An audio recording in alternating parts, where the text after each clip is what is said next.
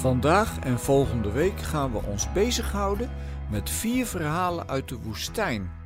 Ik moest eraan denken toen we het steeds maar over de droogte hadden in Europa.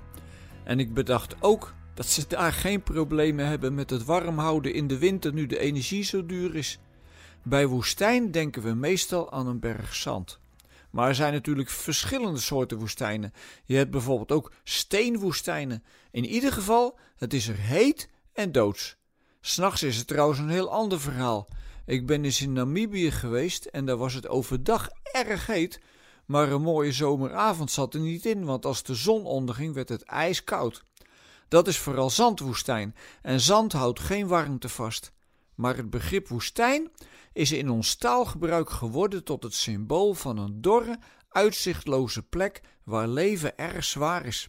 Als iemand zegt dat zijn leven een woestijn is, bedoelt hij meestal niet veel goeds. En toch, het is vreemd, in de Bijbel vinden de meest bijzondere dingen vaak in de woestijn plaats. Juist op die plek van doodsheid laat God zich opeens zien en brengt mensen ertoe in het leven te gaan staan.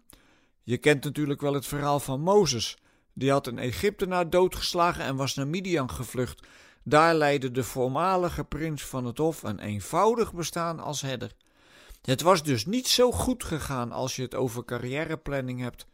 Ik zou best wel eens willen weten wat Mozes al die jaren gedacht heeft als hij door de woestijn sjouwde met zijn dieren. Zou hij gefrustreerd geweest zijn dat het zo was gelopen en dat hij zich niet had beheerst bij die slavendrijver? Of vond hij het wel best en was hij tevreden met zijn natje en zijn droogje?